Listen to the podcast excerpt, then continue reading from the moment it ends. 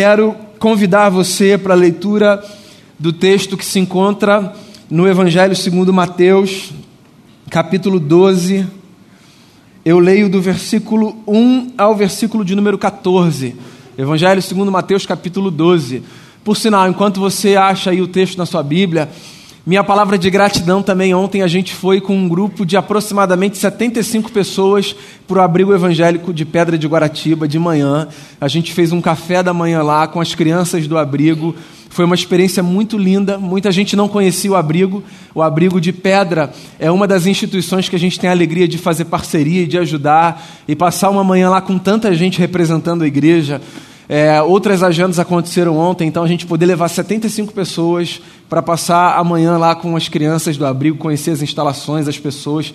Minha gratidão à ajuda de que pré-adolescentes, adolescentes, todo mundo que se envolveu nessa pauta. Fique ligado nos nossos encontros, nos nossos ministérios, porque é a oportunidade de você se engajar, conhecer gente e saber o que a nossa igreja tem feito, certo?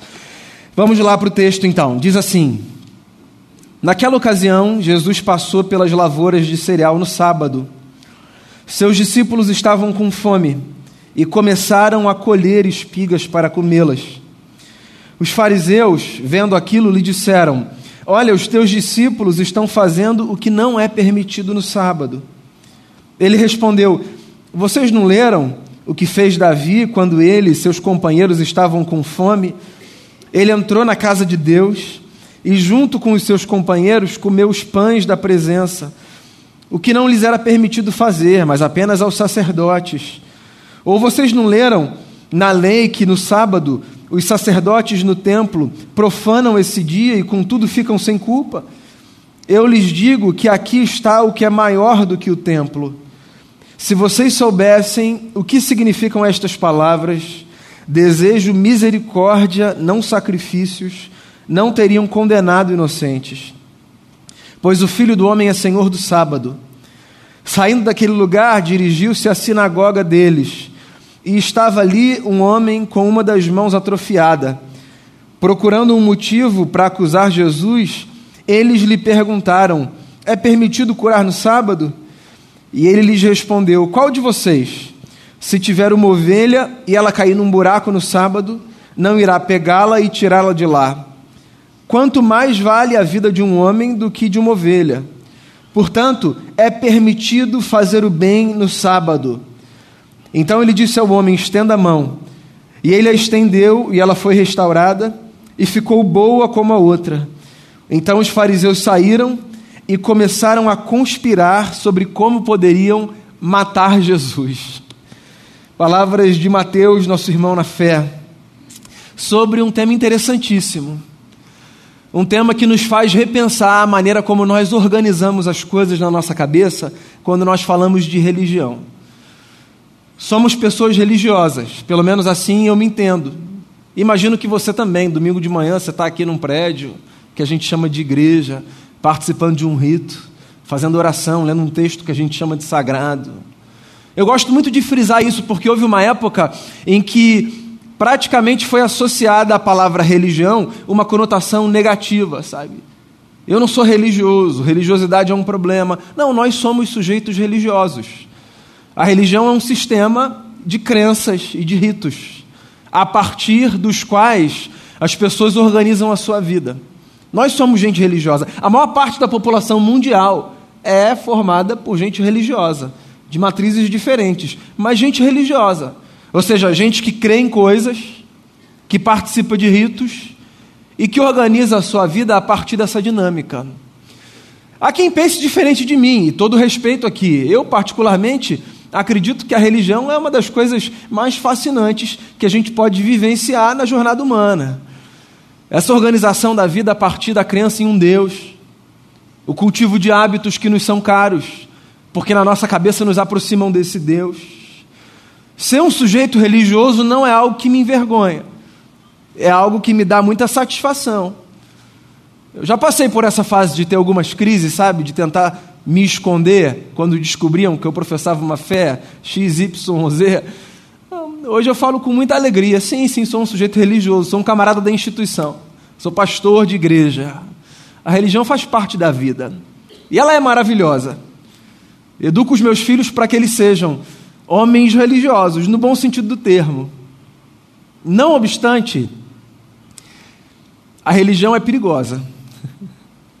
Porque ela pode muito facilmente levar a gente a acreditar que o simples cultivo de ritos ou que o simples ato de abraçarmos crenças faz de nós, um, pessoas mais especiais e melhores do que as outras, gente que vive certo o tempo todo, inclusive no direito de corrigir os outros que estão o tempo todo no erro, e faz também com que a gente caia numa vala muito fácil da gente cair. A vala de nós acreditarmos que, pelo fato de praticarmos isso que nós praticamos, por si só nós estamos agradando a Deus. Esse texto é um texto que fala sobre isso, sobre o perigo de nós nos julgarmos bem com Deus, simplesmente porque praticamos ritos religiosos. Da mesma forma que nós somos gente de rito, Jesus também o era. Jesus não era da nossa religião. Nós somos cristãos. Jesus não era cristão, Jesus era judeu. A religião da qual a gente faz parte, ela nasce da religião da qual Jesus fazia parte. Então Jesus vivia num pedaço de terra e numa época em que todos os que viviam ali, basicamente, professavam a fé no Deus em quem nós professamos a nossa fé, mas seguiam também preceitos, regras, observâncias muito próprias daquela gente. Preceitos, inclusive, que nós conhecemos porque estão no Antigo Testamento. Eu me refiro objetivamente à lei de Moisés, com todo o seu rigor, com todas as suas regras, com todas as suas normas. A religião de Jesus era uma religião muito zelosa pela prática dos ritos. O que volto a dizer não é nenhum problema. Nós também somos. Eu fico muito feliz quando eu vejo essa casa cheia, porque eu zelo pelo rito. O rito do culto, do domingo, do ajuntamento, dessa gente que se encontra, da oração que a gente faz, do respeito que a gente troca. Acontece que às vezes, nesse zelo pelo rito, nós nos percebemos mais ou menos radicais na maneira como nós zelamos pelo rito. Às vezes, o zelo que a gente tem pelo rito beira um fanatismo. E sabe quando a gente percebe isso? Quando o rito vira para a gente um fim em si mesmo. Quando o rito é a coisa pela coisa, o fazer pelo fazer, ou a coisa sobre a qual Nenhuma outra se encontra, porque ela é o que há de maior na experiência humana. Então é possível que a gente tenha atravessado essa fronteira muito tênue de gente zelosa pela religião e passado para o lado de gente fanática na religião. O que acontece era o seguinte: Jesus, como um judeu, conhecia a lei de Moisés e sabia que entre os ritos, um era muito caro à sua própria religião da guarda do sábado, dia sagrado. Era mandamento dos mais antigos, diga-se de passagem. Não havia quem no contexto de Israel não conhecesse a lei que dizia que o sábado era o dia do descanso, o dia do Senhor, o dia de não fazer obra, o dia de entender que a vida depende também do descanso que a gente desfruta. O mandamento do sábado era um mandamento pouquíssimo discutido, porque muito facilmente compreendido. Era objetivo. Você pode ler o Decálogo de Moisés e você vai se deparar com esse mandamento. E era importante. Dentre outras coisas, porque qualquer pessoa com o um mínimo de reflexão acerca da sua própria vida sabe que o descanso é necessário, inclusive para a gente renovar as forças e trabalhar, certo? Descansar é uma dádiva. E é interessante que lá no Decálogo haja um mandamento que fale sobre isso, né? Descanse. Não trabalhe o tempo todo como se você fosse uma máquina. Num dia você não vai fazer nada. Talvez nesse dia você perceba que o mundo não depende de você como você acha que depende. Que as coisas funcionam, porque já funcionavam antes de você chegar aqui. E vão continuar funcionando depois que você partir daqui. Há muitos insights que a gente tira, sabe, desse mandamento do sábado. Fato é que, para alguns camaradas da religião de Jesus, mais zelosos, e eu ouso aqui dizer talvez fanáticos, a guarda desse mandamento e de outros também era a coisa sobre todas as coisas. Ninguém podia quebrar em hipótese alguma. Deixa eu dar um conselho para você. Quando um rito da sua religião for visto aos seus olhos como essa coisa que não pode ser violada sob hipótese alguma, é possível que você tenha ultrapassado a fronteira que separa o zelo do fanatismo. Então, quando você olha para alguma coisa da sua organização religiosa e diz assim, ó, isso aqui é inviolável do ponto de vista do rito, da organização, do que a gente faz, do sacrifício, para usar uma expressão que aparece aqui no texto. Quando alguma coisa é para você a coisa mais sagrada, mais sagrada inclusive do que a vida, então é possível que você tenha ultrapassado essa fronteira. E esse texto que eu li é um texto que faz uma denúncia exatamente a esse problema da religião que se esquece da nossa premissa básica. Qual é a nossa premissa básica? A vida vale mais, sempre. Essa é a nossa premissa básica. A vida vale mais. A vida vale mais do que qualquer rito. A vida vale mais do que qualquer obediência rigorosa a um preceito objetivo. A gente não vê isso com muita facilidade. A menos que alguém tão genial como Jesus nos desconcerte, ou que a gente se veja numa situação na vida em que a aplicação da lei não tem a ver com uma análise fria da história do outro, mas com uma análise muito mais complicada da nossa própria história. Então são dois episódios que aparecem aqui. O primeiro deles, os discípulos de Jesus estavam com fome. Era sábado. E eles resolveram trabalhar. Trabalhar. Não tirar um dia de expediente, colher espigas. Estavam com fome. Precisavam, sabe? Saciar a fome. E aí, quando alguns homens tomaram ciência de que os discípulos de Jesus fizeram isso, eles foram direto ao Mestre questioná-lo. E disseram: Ora, os teus discípulos não conhecem o mandamento do sábado? E eles não sabem que o sábado é dia sagrado e que porque o sábado é dia sagrado, no sábado a gente não pode fazer nada? Os teus discípulos desconhecem agora o rito? Ou vocês ignoram o rito? A pergunta é uma provocação. Em outras palavras, eles estavam querendo questionar a legitimidade da religiosidade de Jesus. O que é muito próprio dos julgamentos que a gente faz quando a gente olha um para a vida do outro. É engraçado como às vezes a gente julga as pessoas se elas estão mais perto ou não de Deus pelo cumprimento que elas nos apresentam, sabe, dos ritos. Então o camarada está distante da igreja. Ele ficou alguns domingos sem aparecer. Você não sabe se é porque ele estava sem dinheiro para vir botar gasolina ou pegar um ônibus. Se é porque ele estava doente internado e você nem ficou sabendo. Se é porque ele estava passando por um problema na família. Se era porque ele queria ir para a praia descansar. Aí você olha e diz assim: está desviado, hein, irmão? Cuidado, hein? Jesus está voltando. Se Jesus voltar a te ver na praia, tu fica, hein? Fala, crente, fala se não é isso. Olha só que coisa doida. A gente julga se a pessoa está perto ou se ela está longe, pelo que aparece aos nossos olhos, do grau de comprometimento que ela tem com o rito. Que, volto a dizer, é uma coisa muito importante. Se você perceber que alguém não está aparecendo aqui, faz contato, liga para a pessoa. Liga, manda uma mensagem. Mas não vem com a pedra, não. Vem com o coração. Irmão, está tudo bem com você? Não tenho visto você. Você estava sempre ali do meu lado. Eu sei qual é o teu banco, você senta dois bancos atrás do meu. Não é isso? Cada um tem o seu banco na igreja, é engraçado. Eu sei qual é o teu, irmão, não estou te vendo. Aconteceu alguma coisa com você? Você está precisando de alguma coisa? Percebe que a gente pode demonstrar o nosso zelo de formas diferentes? E que uma coisa é eu dizer, como é que eu posso te servir e te ajudar? Porque alguma coisa parece estar fora do lugar, pelo menos aos meus olhos. Talvez eu esteja equivocado na minha leitura, me corrija se eu tiver. Mas tem alguma coisa que você esteja precisando e eu posso fazer por você? Mas não. O sujeito da religião, quando ele não toma cuidado, ele faz da sua vida um modelo para julgar os outros. Isso é um grande problema. Os camaradas se aproximam de Jesus e dizem assim: o que está acontecendo? Então agora pode colher espiga no sábado? Então agora pode fazer qualquer coisa no sábado?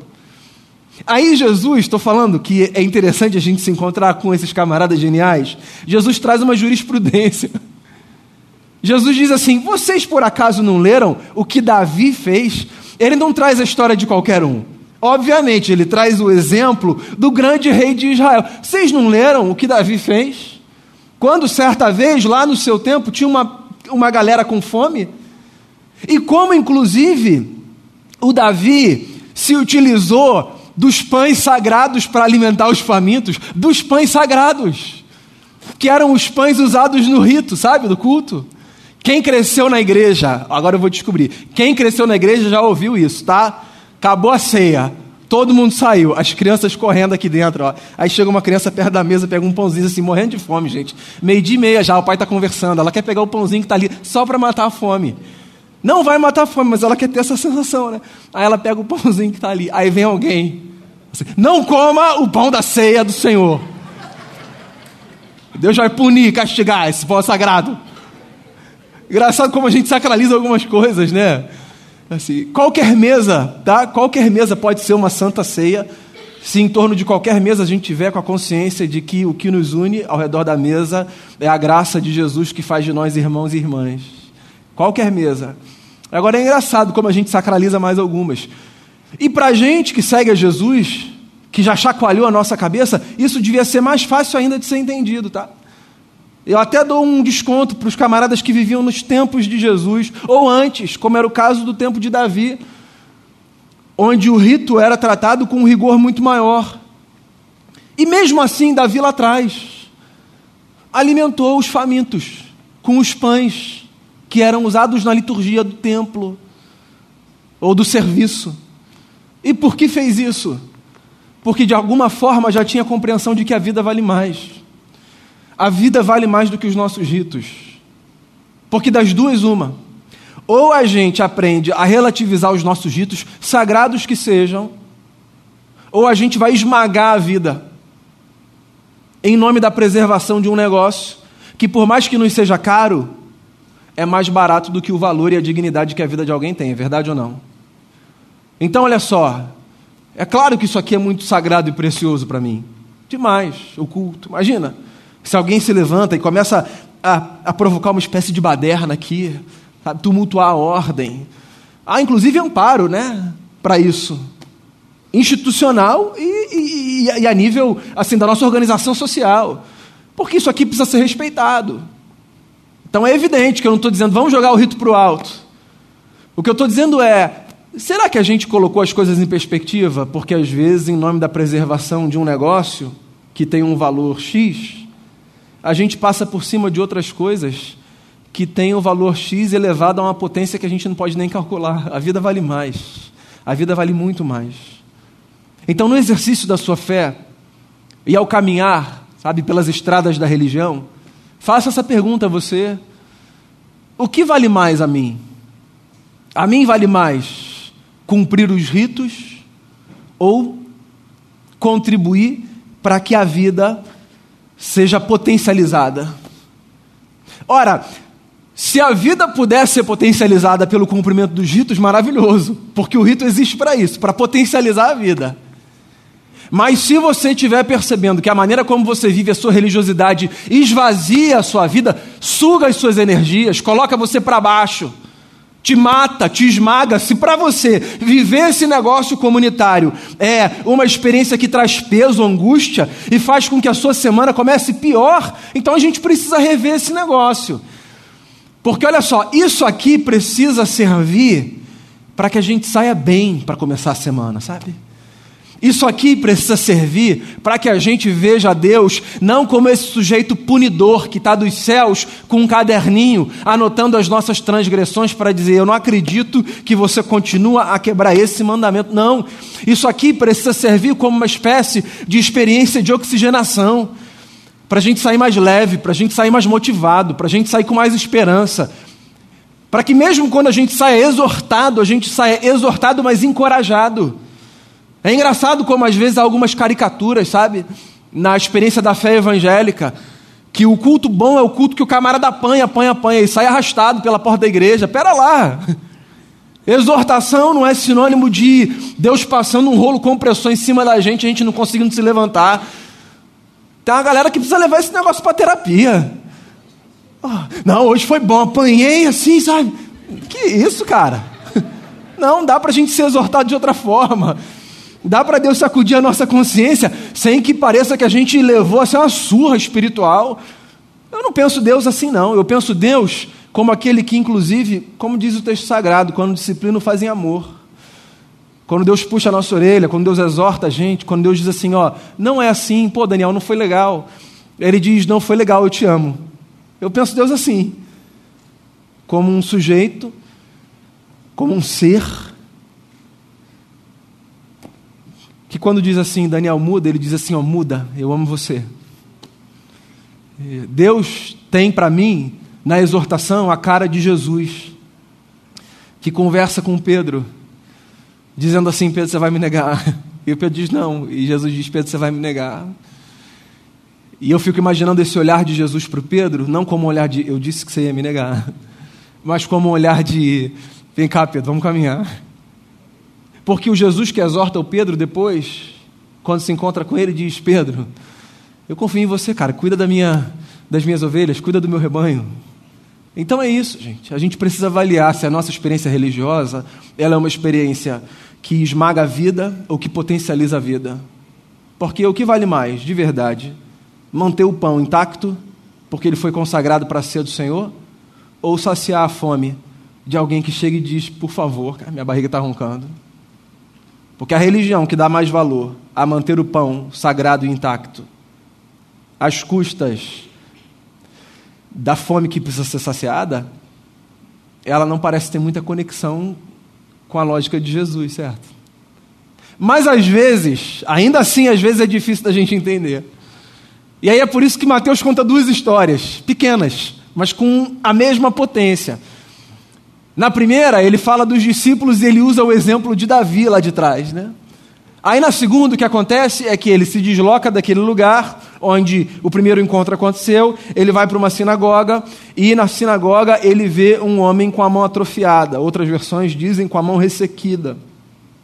E Jesus resolve curar esse camarada que tem a mão atrofiada. Só que essa cura acontece no sábado, de novo, o sábado, o rito, o dia para não fazer nada, o dia para descansar. Mas Jesus resolve fazer. Porque, eu já disse a você, a vida vale mais. A vida sempre vale mais. Aí Jesus cura esse camarada no sábado, mas não sem antes, obviamente, ser confrontado pelos religiosos que insistem em medir os outros a partir do cumprimento rígido do rito. Aí Jesus diz uma coisa muito interessante, que talvez ajude mais a gente a perceber de onde Jesus vem, sabe? Qual é o espírito de Jesus do que a primeira história. Jesus diz assim: tá bom, então vocês acham que eu não devo fazer esse bem porque é sábado, né? O camarada está aqui, eu podia curá-lo, e vocês estão dizendo que eu não poderia fazer isso porque hoje é dia de não fazer nada. Então, vamos combinar o seguinte: tem uma história para vocês. Vocês têm um, um animal do rebanho de vocês que caiu num buraco no sábado. E o sábado, né? Esse dia sagrado que a gente não pode fazer nada. Se esse animal cair num buraco no sábado, e veja bem, uma explicação aqui que cabe, para o contexto de Jesus, o animal não é um pet, tá? Não é o Xavier que eu tenho na minha casa. Vocês já viram o Xavier? É um York, assim, ó. Não é um pet. O animal é fonte de renda. O animal é um meio de produção. Então, o animal é, para o diálogo de Jesus, a conta que vai chegar e o bolso que não vai ter para pagar, sabe? Então Jesus toca numa das coisas mais sagradas para o ser humano, que é o bolso. O animal de vocês caiu lá num buraco, é sábado. Vocês vão fazer o quê? Vocês vão esperar então, o sol se pôr, porque aí agora vocês vão estar no dia em que vocês podem fazer? Ou vocês vão tirar o animal de vocês dali? E aí, um outro exemplo. Se é o filho de vocês, se quem cai é o filho de vocês, aí não está no bolso, está no afeto. É? Vocês vão deixar e falar: Ô filhão, Ih, fratura exposta, né, querido? Ah, questão de minutos esse sol aí, ó. Você acha que vai ser? Ou você vai olhar e você vai dizer assim: ah, a vida vale muito mais, muito mais. Vem cá, meu filho. Vem cá, deixa eu cuidar de você. E aí Jesus pergunta: então, então agora não é lícito fazer o bem no sábado? Jesus leva a discussão para um outro campo. Jesus diz assim: vocês estão discutindo prática religiosa, eu estou discutindo exercício de bondade. Porque a religião de Jesus é essa. A religião de Jesus não é o cultivo de práticas religiosas, é o exercício de virtudes de fé. A religião de Jesus não é a observância de preceitos vazios. A religião de Jesus é a encarnação de práticas que revelam o caráter de Deus. Então Jesus traz para a pessoalidade da nossa história e nos coloca não como observadores dos fatos, mas como personagens dos fatos. Porque uma coisa é eu julgar a espiritualidade do outro observando os fatos. E fulano está lá e fulano foi, é. Hum, engraçado, está servindo no ministério no domingo. Outra coisa é eu olhar para a minha própria história, para as minhas contradições. Olhar para o conhecimento que eu tenho do meu coração, que me faz perceber o porquê de eu ter feito aquela escolha, que os outros não conseguem ver porque está no meu coração. Jesus leva a nossa história para um outro campo. Veja bem, ele não ignora o valor da religião, ele rearruma na nossa cabeça o que mais importa. Que inclusive Tiago, irmão de Jesus, na sua carta, diz isso, né? Que a verdadeira religião é essa: cuidar de gente. Ele diz: órfãos e viúvas, e guardar o coração puro. É isso, a religião de Jesus é essa, a verdadeira religião. A vida vale mais, muito mais. Mas isso não é simples de entender. Porque sabe como a história acaba? Com aqueles camaradas que foram provocar Jesus, bolando um plano para matar Jesus.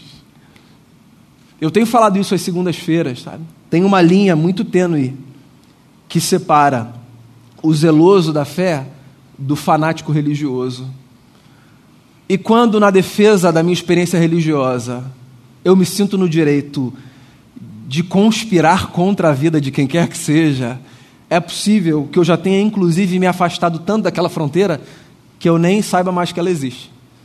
E eu estou caminhando num lugar perigosíssimo, dizendo assim: não, não, não, é por Deus. Com sangue nos olhos, sabe? Tudo saltando aqui. Pô, esse por Deus que faz saltar a veia, em nome de Jesus, eu quero distância. Eu quero de um outro é por Deus. Eu quero da mão que se estende por Deus, do amor que se partilha por Deus, da paz que se oferece por Deus, da generosidade que a gente exerce por Deus. É isso que eu quero. Essa essa experiência religiosa que valoriza muito o rito a criança pela qual a gente ora, como a gente orou pelo Josué aqui e pelo Bernardo, o batismo que a gente faz, como a gente batizou nas últimas semanas, o culto que a gente organiza de forma, penso eu, ordeira, inteligente, a ceia da qual a gente se aproxima, essa que está aqui ou a outra que acontece lá embaixo com uma mesa muito grande, mais parecida inclusive com a do Novo Testamento do que essa. Eu, eu gosto muito do rito o congresso, a oração, tudo isso é muito importante. A sacralidade de um aconselhamento pastoral, esse é o rito. Mas isso não é a coisa sobre todas as coisas. Isso é a prática que aponta para a realidade. Porque, inclusive, Jesus, citando o profeta, diz: Vocês não entenderam o que significa? Misericórdia eu quero, não sacrifício. Não é o que eu faço. É, por que eu faço o que eu faço? E quando eu faço o que eu faço, o que é mais importante? Então, amigo e amiga, irmão e irmã, de perto e de longe, leva isso para você, a vida vale muito mais. O rito é bendito, sagrado. Que bom que a gente está aqui. Que bom que você veio. Mas mais sagrado do que o prédio, do que o pão e a mesa, ou do que qualquer coisa que a gente faça, é a vida que o faz porque é a vida que o faz que carrega a imagem do Deus que nos fez.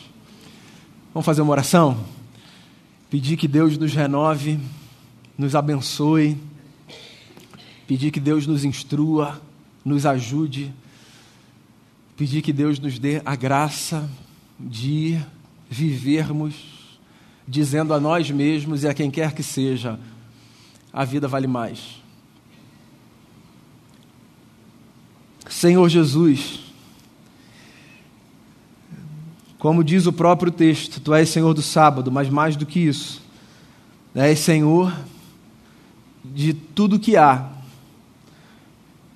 Tudo que a gente faz, a gente faz com muita reverência, com muito temor, com uma consciência muito profunda, inclusive das tuas ordenanças. Quando a gente se aproxima dos sacramentos, a gente faz com muita consciência de que eles foram instruídos por ti, instituídos por ti. A mesa é muito cara para a gente, muito cara. A mesa, como esse espaço de discernimento do sacrifício de Jesus. Mas a mesa é barateada quando ela se mantém intacta às custas da fome que não é saciada. É o que diz Paulo lá: esperem uns pelos outros. A gente valoriza muito o domingo, o culto, a celebração, a liturgia, o vir para cá, o participar dos atos, a gente valoriza isso demais. Mas isso será muito caro se isso acontecer às custas